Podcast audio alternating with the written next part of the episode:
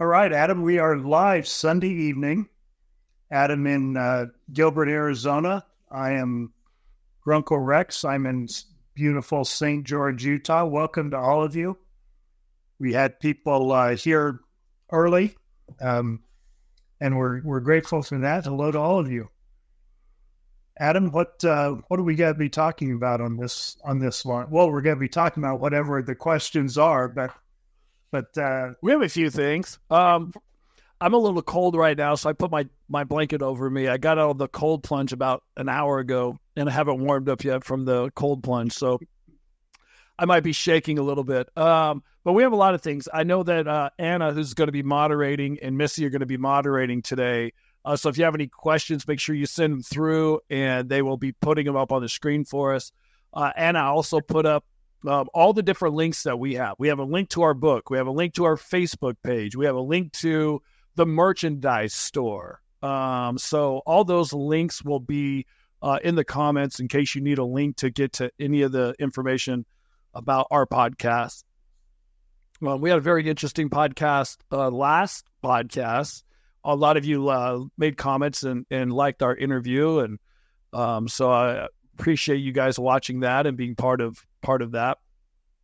And today we're also going to be talking about a podcast that we have coming up on Tuesday. We're just 2 days away from that, and it's one of our optimists. And Rex and I both really enjoy getting to know you guys, our optimists, or just optimists in general.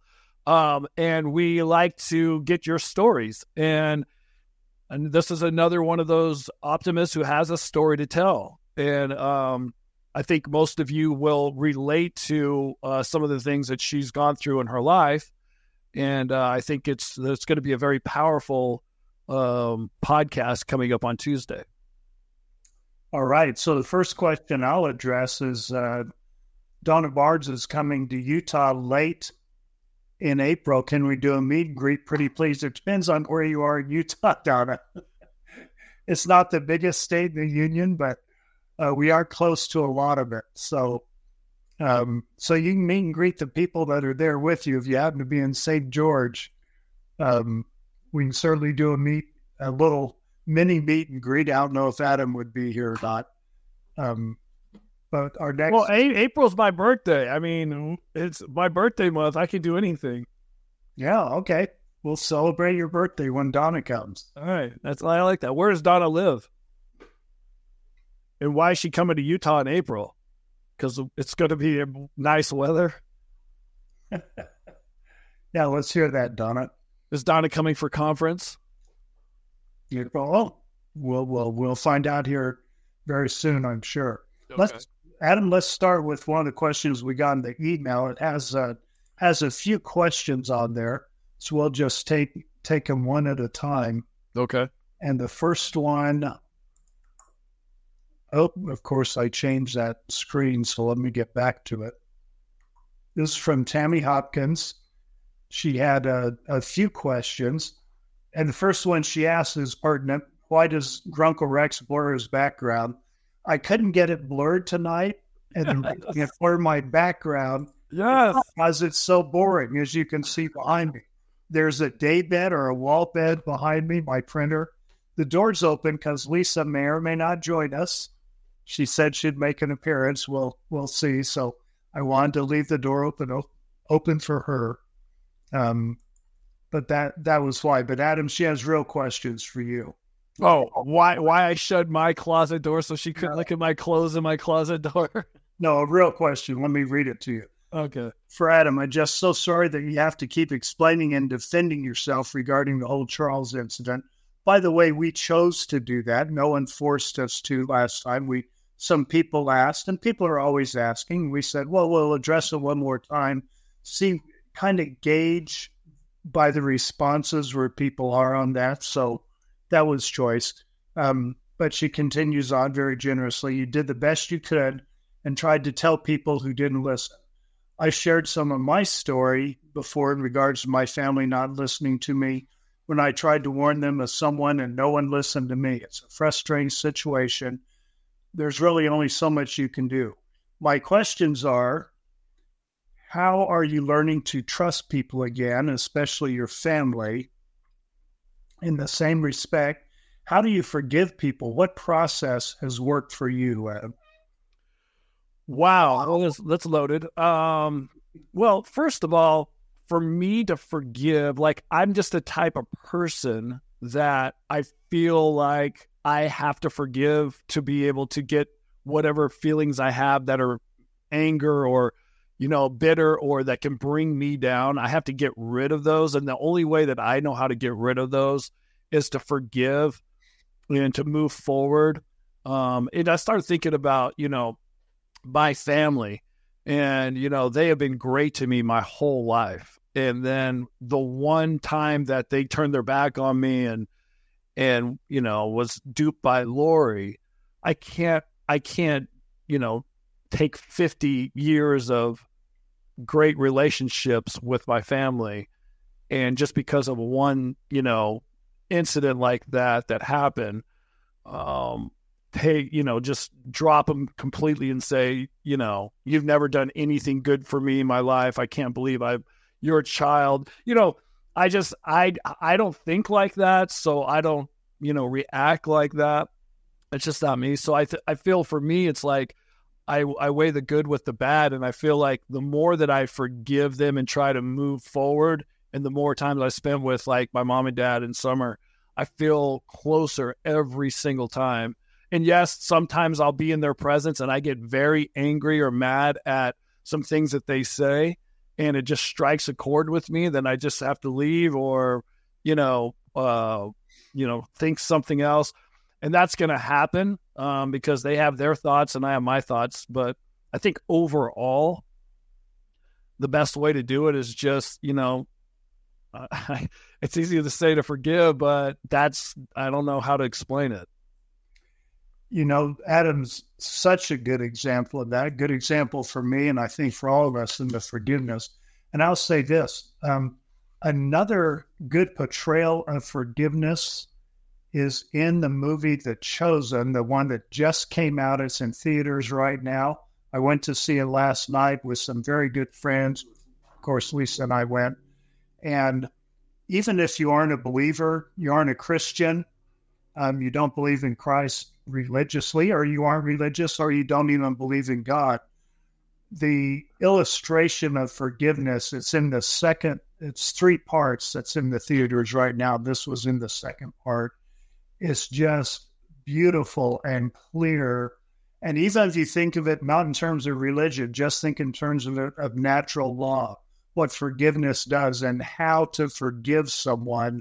You'll get a lot out of that segment. Of course, if you are a believer, are a Christian, maybe you'll get something different out of it, but it's going to be beautiful for anyone who sees that.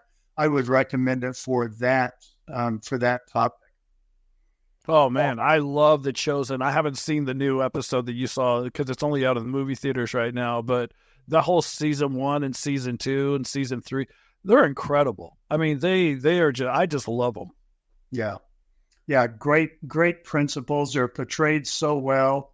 Again, even if you aren't a believer and just want to get some human dynamics, human interactive dynamics, some tips of that, they're beautiful lessons taught in a beautiful way. So I'm not trying to sneak Christianity in. Right, and I haven't mentioned this before. I was like, even if you're not a believer of Jesus Christ, the things that he stands for, love, forgiveness, hope, charity, like all these great things, even if you don't believe in him, the things that he stands for, those principles are amazing to live by because how they make you feel. And you find them. In the last couple of years, I've been studying other religions too. I've read the Bhagavad Gita from the Hindu religion and the Dhammapada and been looking at Buddhism. And the reason I've been doing that is just to see what overlaps. Those principles overlap in all religions, and they overlap in all belief systems, even non-religious belief systems. Wow. Those are just good principles, and you can draw them from whatever source you want, and the principles are still good and valid just for your life. So there's that. Terry Todd is wondering on that kind of related subject, if Rex and Adam are still active in the LDS church. We answered this at Not Laughing You, Terry. Of course, we don't expect people to know every time we say something, but we answered it a couple months ago. Yes, each of us is still active, and here we are 2 months later, still active. Yeah, and even though we're doing a podcast on Sunday, some LDS don't appreciate that, I guess. Everyone has a different take on that, don't they? Right. What do you do on your Sabbath? Okay, this is part of what we do on our Sabbath. How is genealogy related to the LDS is the question that popped up here. I don't know how it popped up, but I'll give a little answer to that. It's gone now. Yeah. There it was, and now it's gone. A lot of LDS people do genealogy because of our belief in the afterlife, and you need to do things. We need to do things here for people in the afterlife. For example, if someone wasn't baptized in this life, and if you believe baptism's a commandment, in our church, in the temples, we do baptisms for the dead. Okay, and so, in other words, we have a proxy, a person baptized here in the name of someone who's passed on. The way we get those names is through genealogy. And so the church is the biggest worldwide sponsor of genealogical research. And so that's how it's related. But people... everyone can take advantage of it. The church doesn't charge for it. And we know all the people, there are probably more non-members of the church that use the genealogical resources that members, and they aren't doing it for religious reasons. They're doing it to connect with their ancestors. Yeah, the tree. See how far back the tree goes? And there, I have some friends that aren't LDS, but they go to the stake center.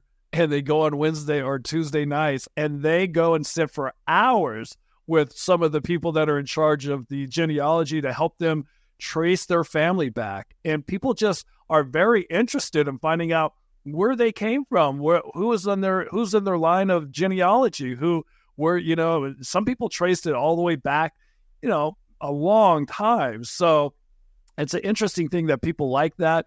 And like Rex said, most people that are at like on a Monday or Tuesday night, they're at the church aren't LDS people, but they're there getting it back because we have people that have callings to help people find genealogy for their trees.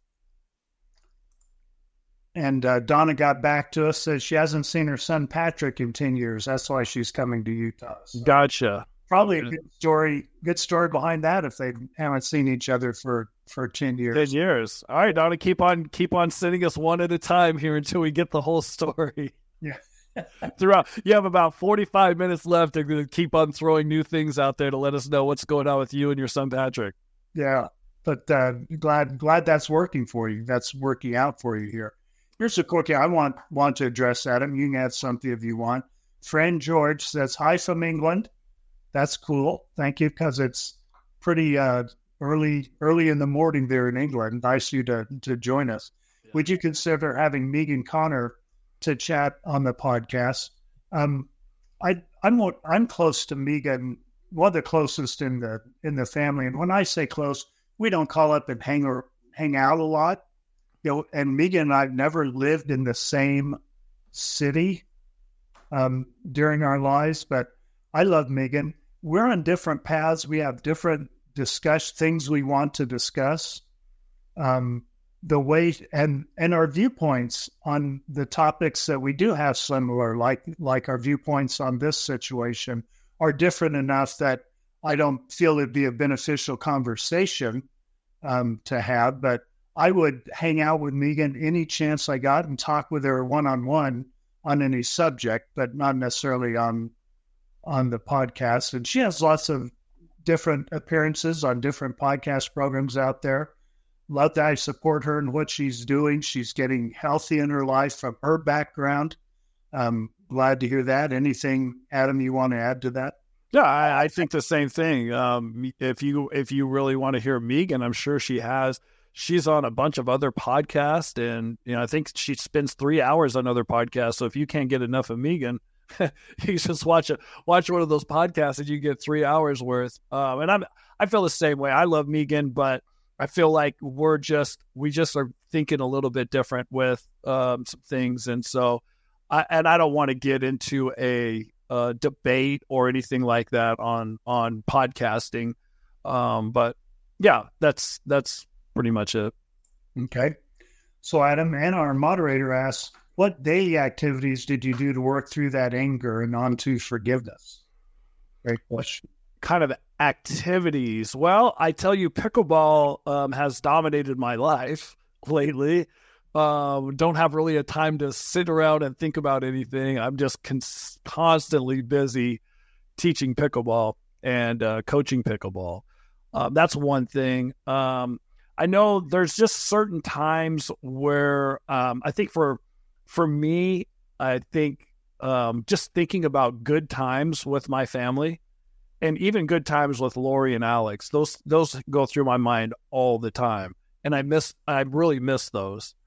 And so, even with my parents and stuff, I'll sit here and think about, good times that we've had. And so I think when I think about good times, it helps ease my heart in forgiving.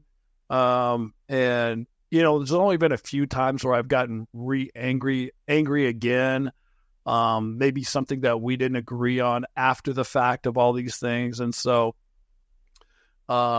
but I'm working through it, and daily activities. I work out every day. I go to the gym. I get into a cold plunge every day.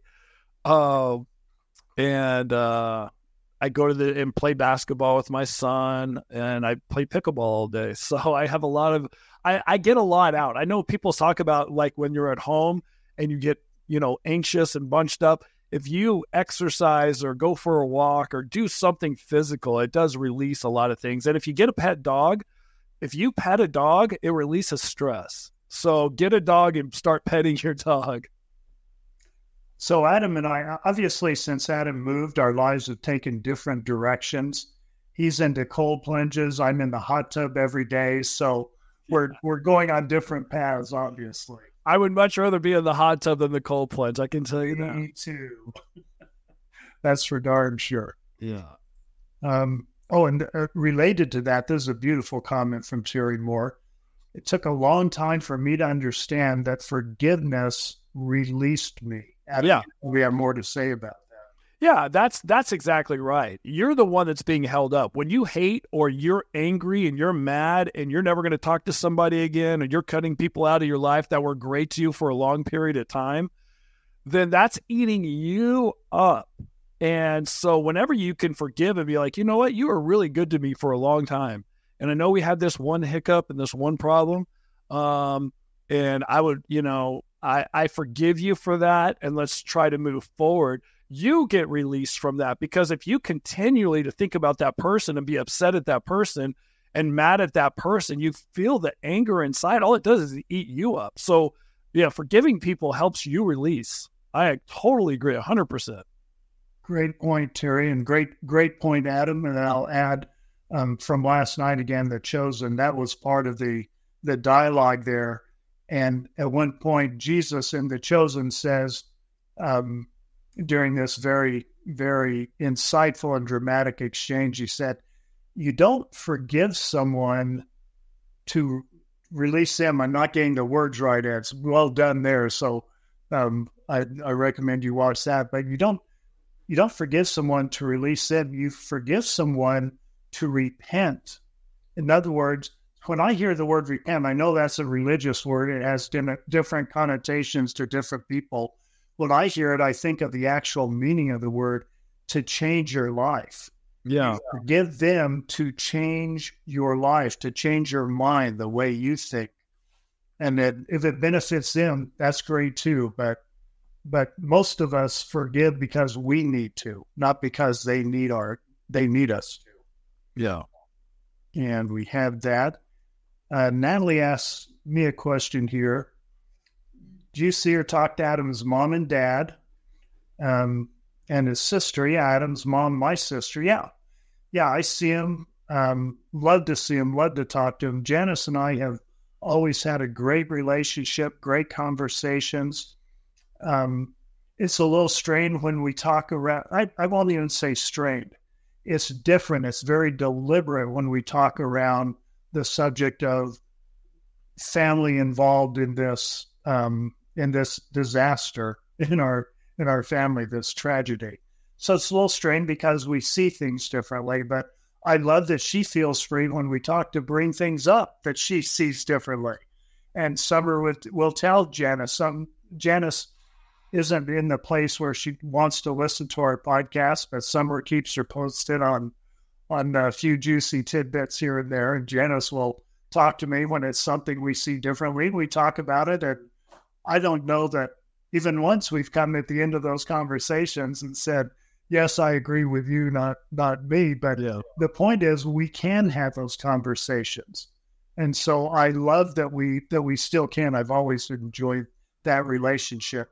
I would love to have more interaction with Summer and more, hi, Anna, and more. Anna. Yeah. She made a, Anna made a rare appearance and then put herself back out. So I just have so much love and admiration for Summer, and I'd love to talk to her more. Again, that's a different relationship now with all this going on, but there's so much Summer has done that I admire and appreciate. So yeah, we still do. You know, this catastrophe hadn't happened in the family, all the interactions would be maybe more happy than some of them are. Yeah. But I love those relationships. I love those people, Janice, Barry, Summer, anyone related to them. I love Melanie. You know, that's obviously a different relationship now. I love Lola still and Alex. The fact that they did what they did doesn't change that love. Change the love. It's the relationship that's conditional. Yeah. Okay. And in that same letter, Adam, let me point out one other thing because I want to do something special here. The same letter from Tammy Hopkins that asked you about forgiveness, etc. Yeah. She also asked, also dealing with social anxiety, Rex, I hear you reference your wife a lot regarding this, and I'm curious how people handle it without medication. In reality, I know people rely on prescriptions, but I'd prefer not to do that. It's something I struggle with. And so I don't have any expertise in this. I don't have any advice. So I asked an expert on this, my wife, Lisa. Not only did I mention she has social anxiety, but she counsels women every day, all day as a nurse practitioner in a women's clinic. Of course, she's providing medical assistance. So she has some tremendous insight. So I asked her if she'd be willing to make appearance for a couple minutes on the podcast. She said, she didn't use the word idiot, but she said, Rex, you realize you're asking someone with social anxiety to come on a podcast and talk about it. Right, right. She's very kind not to be. There she is. Come on over. She's not that. There's not that anxiety. It's not that. It's not that bad. No, it's not that bad. So I would say, you know, I mean, in all honesty, I don't know that I have social anxiety. I'm not sure if it's, I mean, if I do, it certainly isn't debilitating social anxiety. It's not to the level of what about Bob? Oh, no. It's not like you can't walk outside the front door. No. Or baby steps to the front door. Right. So I'm just saying that because some people really do have very debilitating social anxiety. So I would say it's certainly not debilitating social anxiety, but I get nervous in social settings. And, you know, so I thought I would mention a few things that have, you know, that have helped me. Probably a few things, you know, one of them is when I'm going to be in kind of a stressful situation. I'm driving to Las Vegas to take a flight, and Vegas is crazy. The traffic's crazy. It's a big airport. I have certain routines, you know, so it really helps me to, you know, like I have TSA pre-check so I can get through the line quickly. I have, you know, my boarding pass already on my phone. I park in the same place. And I always park at the very highest level. So every time I come out of the airport, I never have a question where my car is. You know, just little routines help me to feel less, you know, there's just fewer pieces of, things that could cause anxiety or they're stressful. So those things help. If I'm doing something that's new, especially where you're having to walk in where there's a group, like if I'm going to go to a new exercise class or things like that, it's super helpful, to go with Rex or to go with a friend. He and I started going to an exercise class together, and the instructor was one that would just like yell at people. And she would like always point out like what the new people were doing wrong. She'd come around the room and I went like twice and I'm like, I can't even deal with that because I just can't stand somebody like yell at me, Look, your splits are not touching the ground. Right. And so, that wasn't a good fit for me, But, so those kinds of things help. I would say there is one setting that medication has really helped, and that would be public speaking. I do some public speaking, for women's health or, if I'm speaking in church, there's a medication that's called a beta blocker, and it just keeps your heart rate down. So when you get up in front of the crowd, your heart's not beating out of your chest, and it's just kind of an as-needed medication. So I would say that's, one time that I would use medication that really does make the experience of speaking less stressful. So, but, again, it's routines help, and having a support person, really helps. I've had times that I've pulled up to the grocery store and I've needed to run in to get a few things, and I've had a super busy day and I just feel completely taxed. Like I've talked to people all day and I'm just at my capacity. And again, I've blamed it more on introversion, and I've stopped in the parking lot and thought, nope, not today. And we don't need anything that bad. And I've left, without going to the grocery store because I just couldn't, avoiding social situations sometimes. Yeah. Yeah. And there's times that I think I'll want to go to something, maybe it's a church activity or maybe it's a friend group thing, and I'm looking forward to it. And then the time rolls around and I'm just like, no, just don't have the capacity for it. So that's helped too. Just say no. Just say no. So while you're on the subject of the beta blocker, it might help some people that are needing to take tests or have aversion to taking tests. Yeah. What's your experience with that? So for people that have test anxiety, I've had friends that are trying to pass nursing boards or medical boards or, different things. And they really struggle with, test taking and taking that. Again, it just keeps your heart rate down, so it's not beating out of your chest. And, it just really helps. So anyway, those are a few tips from me. Good to see you guys. I'm loving the group. Thank you guys all for, just all your support of always being, so sweet and having such kind and supportive things to say. And keep doing what you're doing. This is a great group. Thanks. And then say amen. Can we get an amen? Can we get an amen on that? All right. See you later. Thanks, Lisa. You're welcome. Yeah, good. So good of you to do that. So let me make this point here. Out of something you and I have talked about, and we're going to get another large dose of this when we have the podcast. I think we'll get a large dose when we have the podcast with Rachel, but I like to bring it up now. I bring it up a lot. All of these wonderful, wonderful dynamics that are happening in this group, in this community that we have, are coming from all of the members in the community.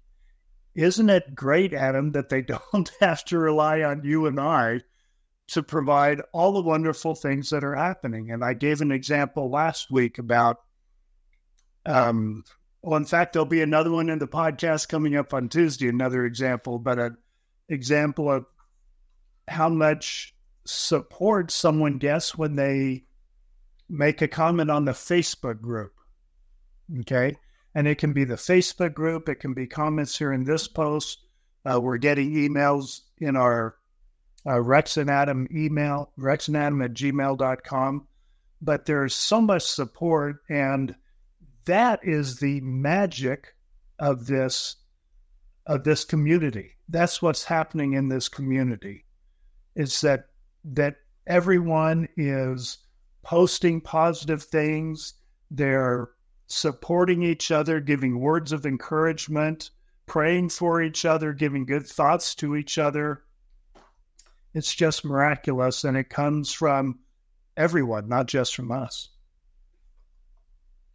I agree. I feel the same way. I get excited sometimes when I'm reading different posts on the Facebook group. I like some of the comments that we get on YouTube that we usually don't get. So all those things make a big difference, and I think other people commenting on other people's comments also make a huge difference in it.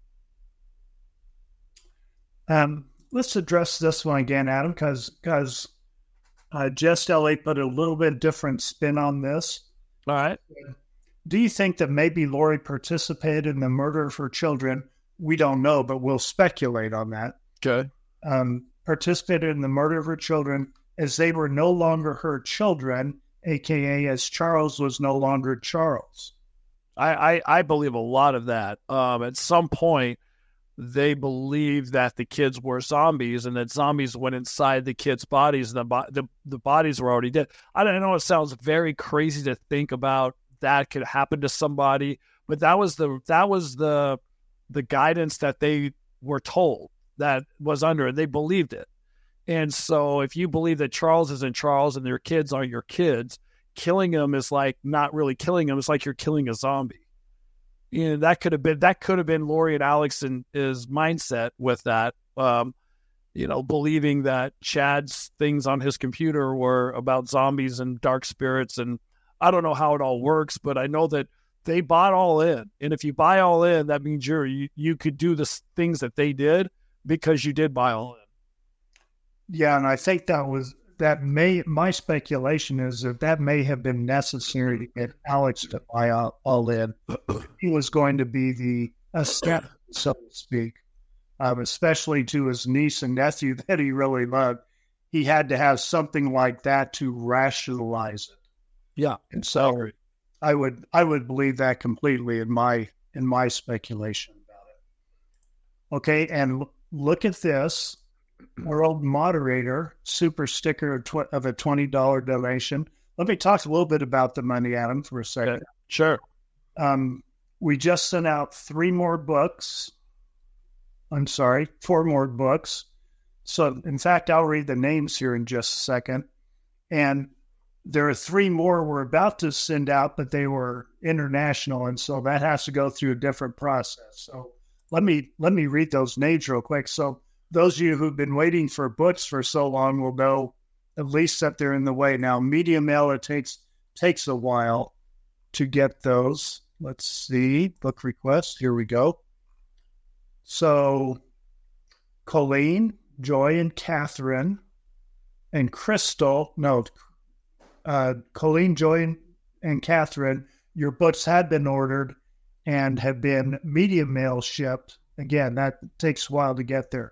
Crystal, Valerie, and Emily, since those are international, there'll be a different process. It'll take a little longer, but those are on the way. And the reason I named names is because if you have requested a book of the other optimists, remember donations, like Anna just gave a donation. Donations have paid for this book. Our nonprofit offered to provide the books, but then when y'all in this wonderful community start stepping up and saying, wait, I'll donate toward that.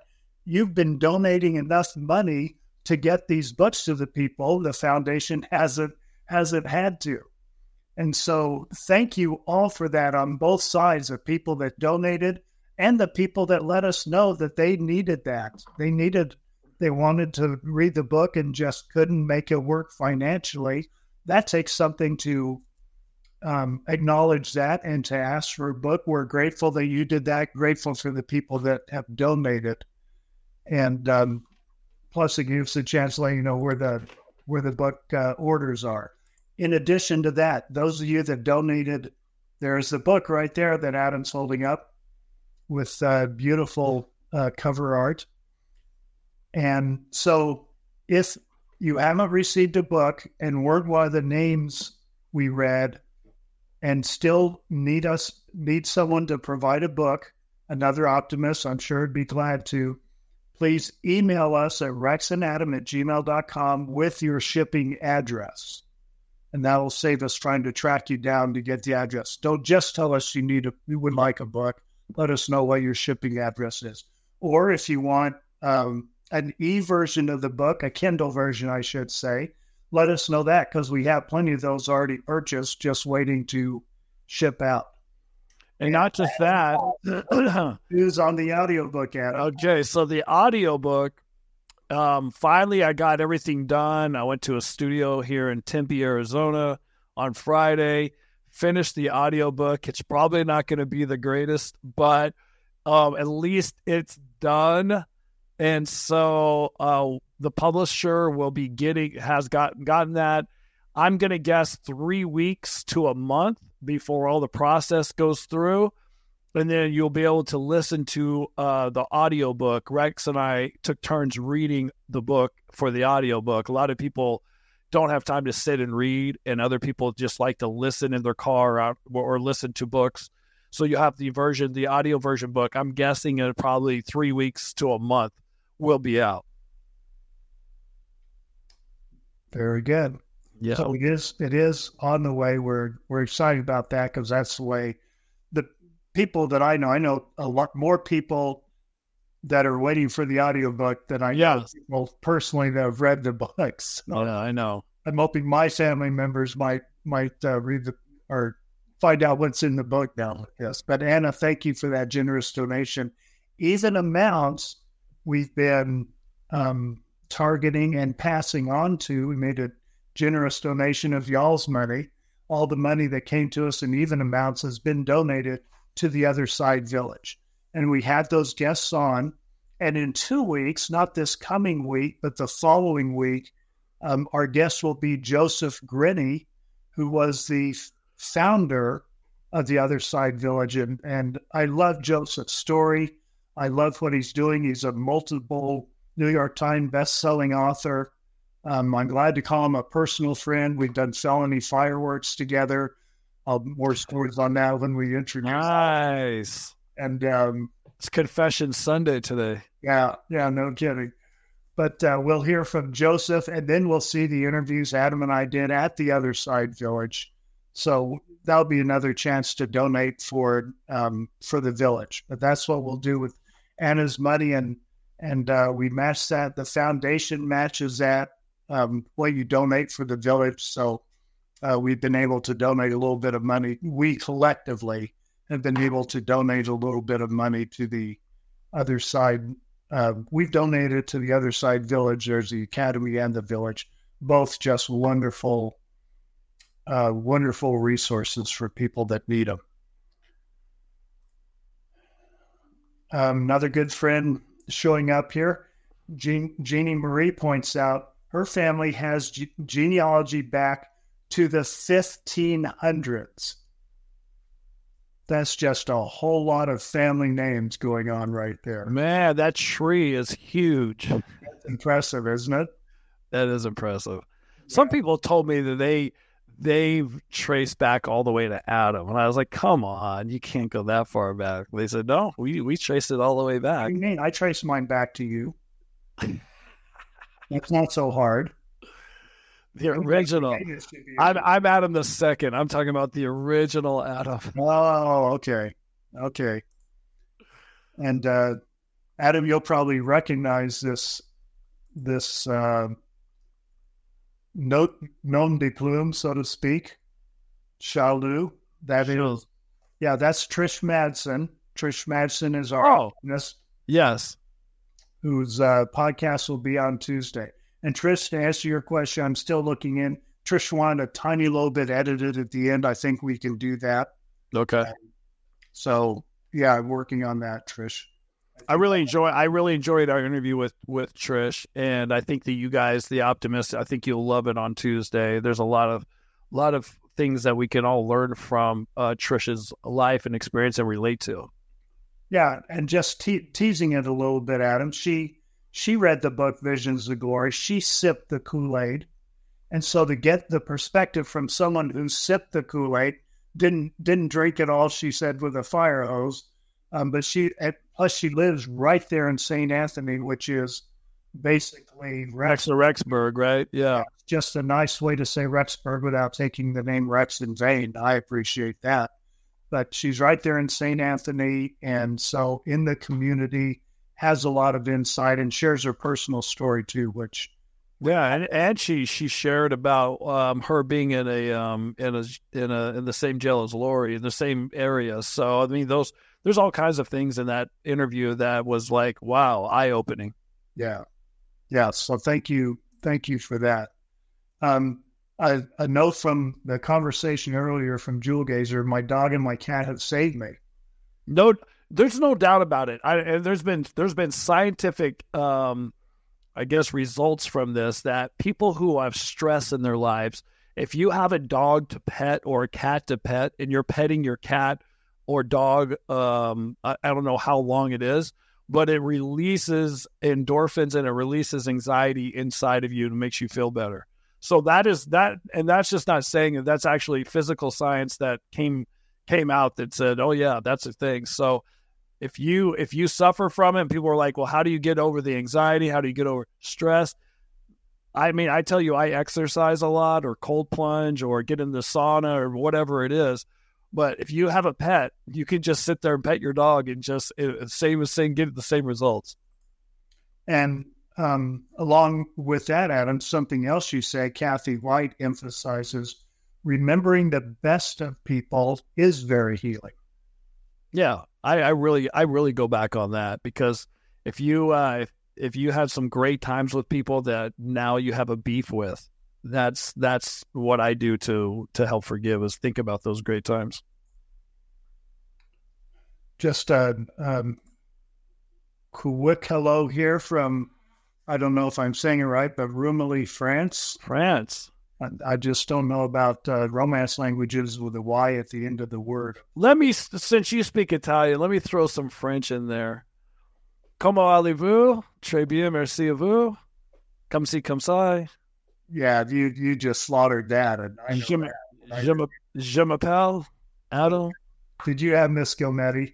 Il Champs-Élysées. No, I had Mrs. Unve. I was the only person in our family that never had Mrs. Gilmetti. Yeah. Everybody else had Mrs. Gilmetti. I had Mrs. Unve. Yep. Your mom, my dad, my brother, sister. My Alex, Stacy, like everybody had Mrs. Gilmetti. So Josephine just came across this live again, France, pretty early in the morning there. So nice you to stay up late and heal us. Champs-Élysées. Adam, here's another question you can probably address better than I. Okay. Did Tylee consider Charles her dad? How old was she when Charles and Lori married? Well, that's a good question. I think Charles and Lori were married for, 12 years? Something like that? 12 years, so she would have been about... 3 or 4. Yeah, I think Tylee was little. She was like 3 or 4. Did she consider Charles her dad? I would think sometimes that she would, probably other times she wouldn't. She just, it was hard to be Tylee, just because of she had to go to Joe's house, and then she, I don't know. That's a hard one. But I would say at certain times she would consider Charles her dad.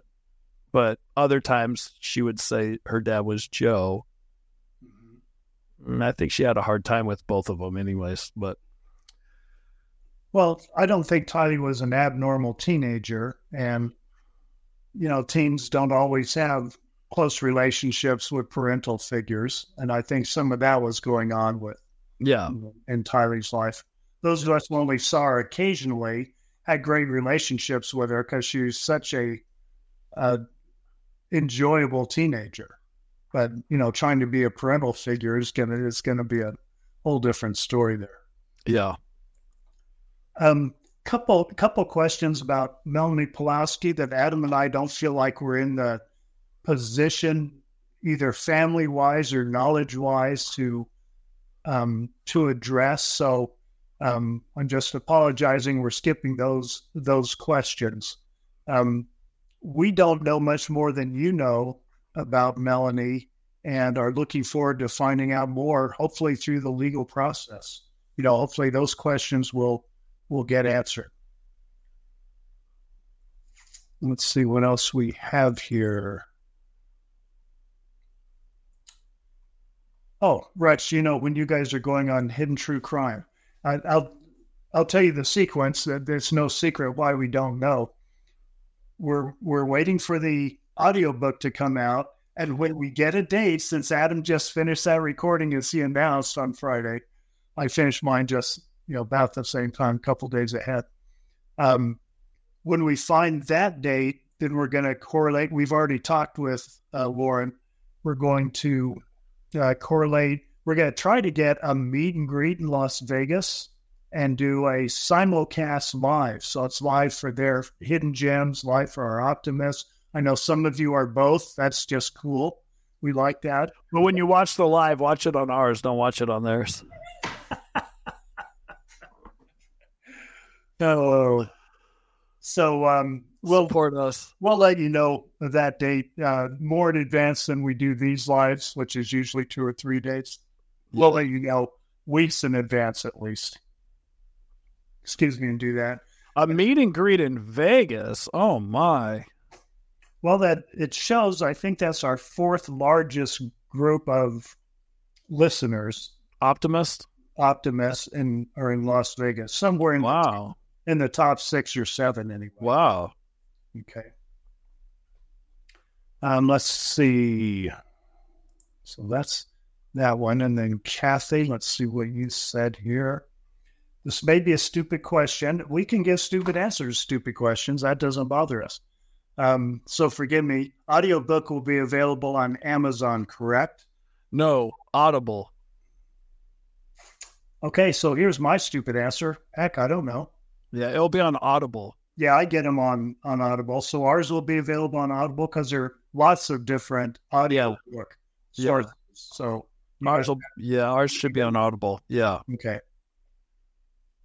So there you have it. We don't have it. Let's see.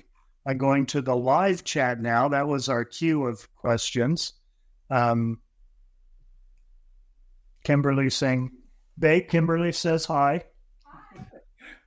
She says hi back. We're all friends from our Utah. Well, from, you know, all of our interactions, but got to see each other live there in Utah. Kimberly. Kimberly is just a warped human being, and that we love that about her. And mostly referring to her sense of humor. Yes. So can the combo of gems and optimists be called happy stones? No, it cannot. Why not? No reference. Everybody can be happy stones. No, you get around, listen, I'll tell you, you get around medical people and you bring up anything that relates to any medical bodily function or anything, and it's going to go the wrong way. So, yeah, we don't want to encourage the whole stones thing. Kathy White says, now I'm a gym and optimist. Okay, see, that's appropriate, gym and optimist. Mm-hmm. Watch another person watching from Scotland. What's going on in Scotland this time of year? Good question. Question's out there now. We'll see if we get a response. Colleen asks, where does Nashville, Tennessee stand in the possibility of a meet and greet? Well, CrimeCon's going to be in Nashville, so we would need an invitation to go there.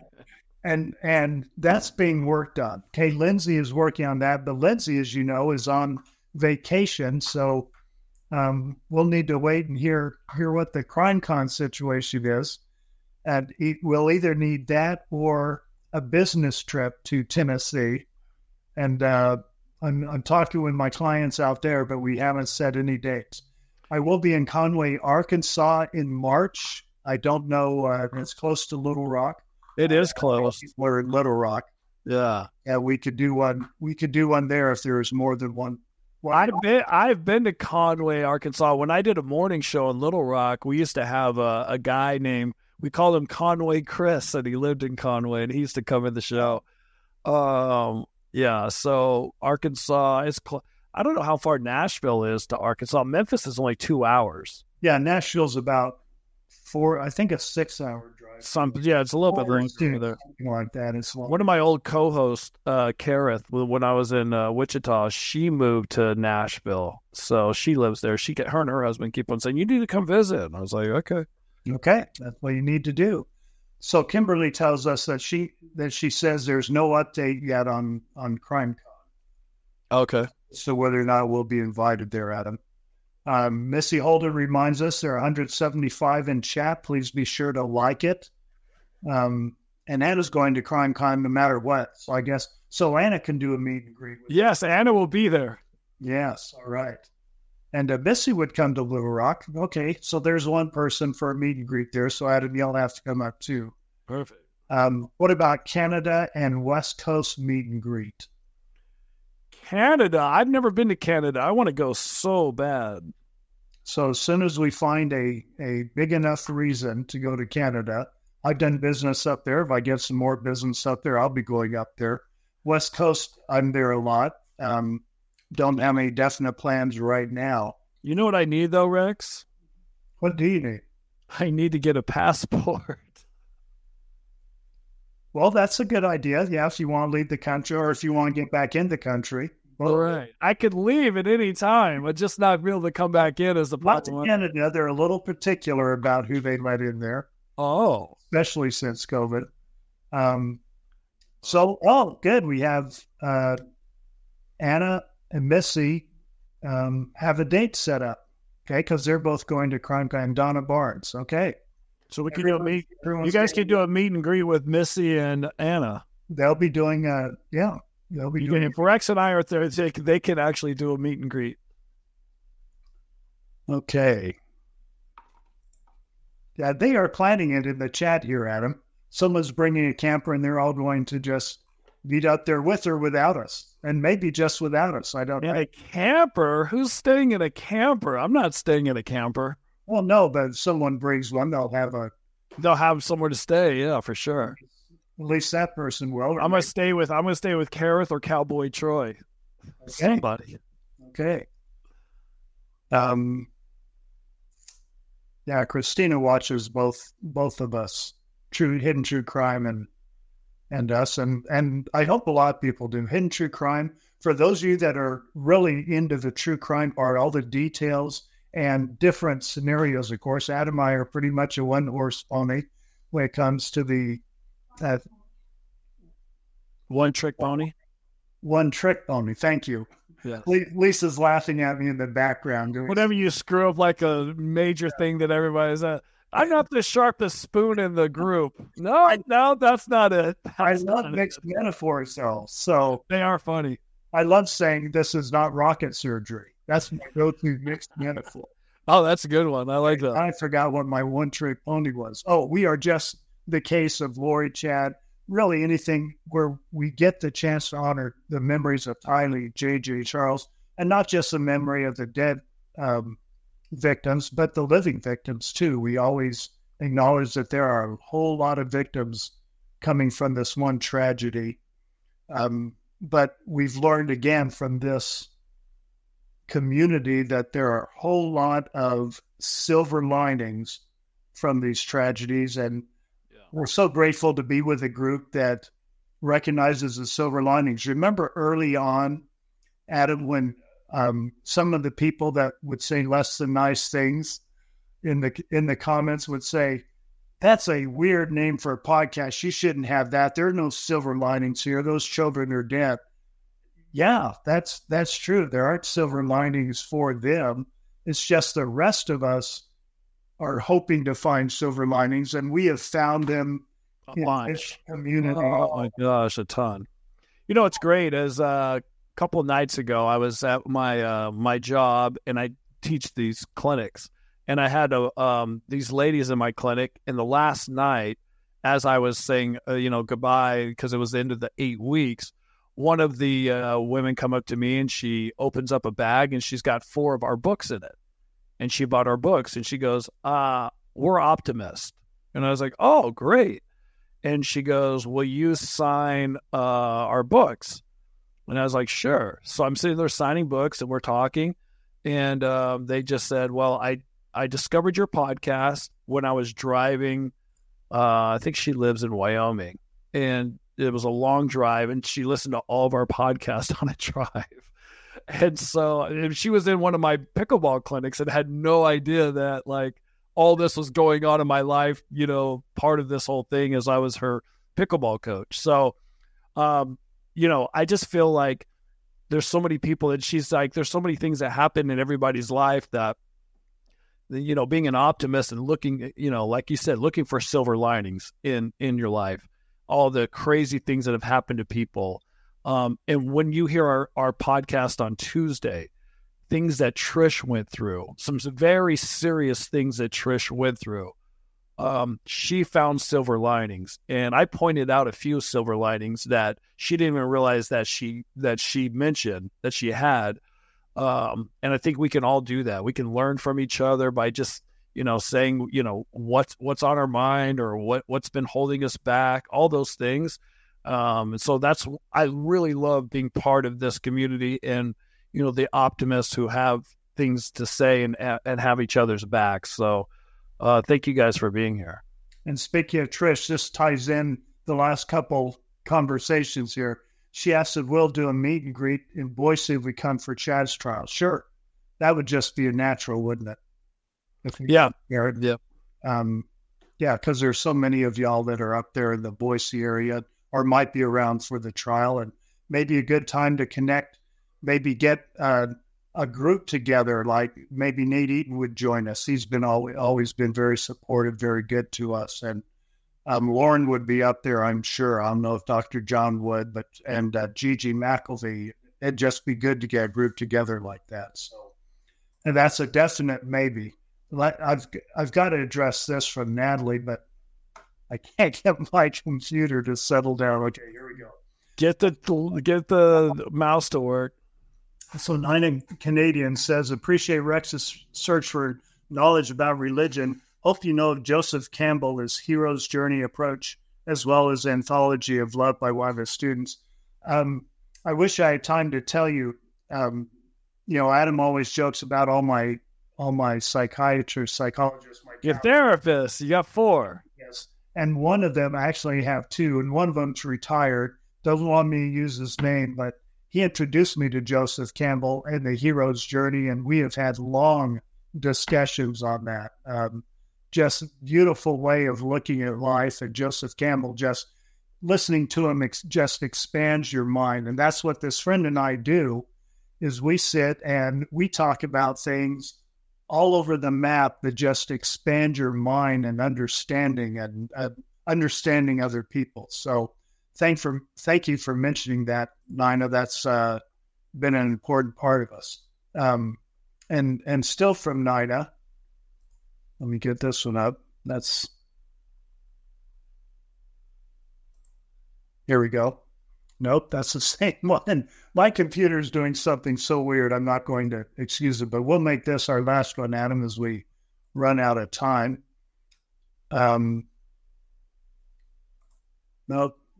Sorry, now. It was the other one. Yeah, she was appreciating us. And so I wanted to show it because it's so nice when y'all are so nice. So many comments were appreciative. So I shouldn't just say there was one that was. Yeah, you're just great for us all. Okay, here's a funny one to end with. Of course, it comes from Kimberly. If it's funny, yes. She's talking to Missy there, but I pirated it so to share with everyone. I always say I'm not the brightest bulb in the tanning bed. There's the good mixed metaphor right there. There it is. Just Ellie is asking, is there an option to buy a signed book for people that live in Europe?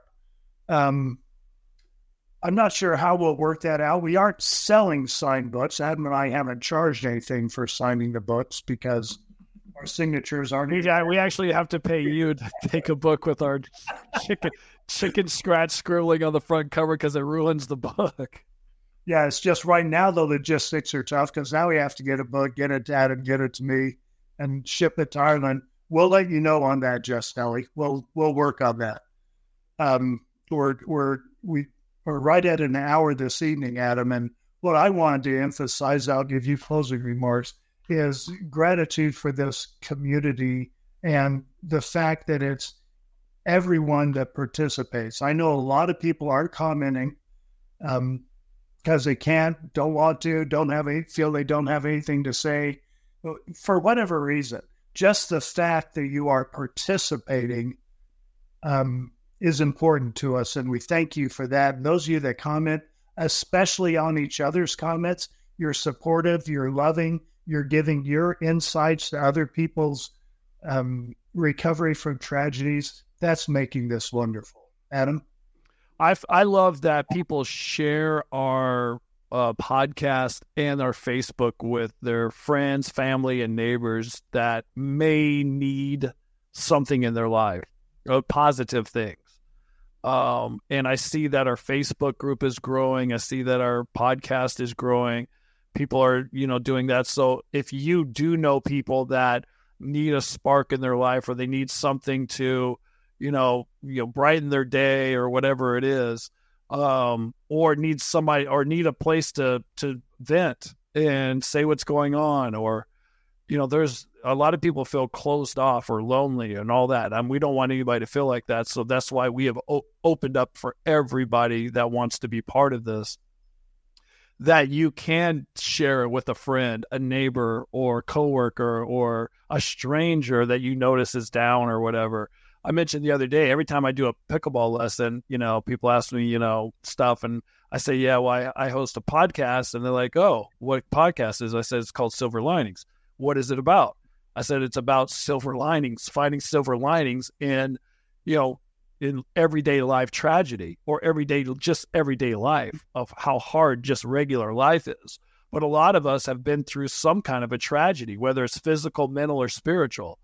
And when you listen to our podcast on Tuesday, you'll see that that there's people that are surviving some very extreme circumstances, and not just surviving, but going forward with their lives after being set back so much. So I feel like there's a lot of people that could still be part of this, that could help other people. So make sure you tell them about the podcast. Make sure you tell them about the Facebook, and I think that's it. Spreading the word that, that could help other people. Podcast on Tuesday, live next, probably next Sunday, not next Sunday during the Super Bowl, maybe next Saturday. Let's do it during the Super Bowl so nobody watches. Well, you mean so you don't watch it? Let's do the halftime. We'll be the halftime. Yeah. Okay, take care. Thanks for being with us. All right.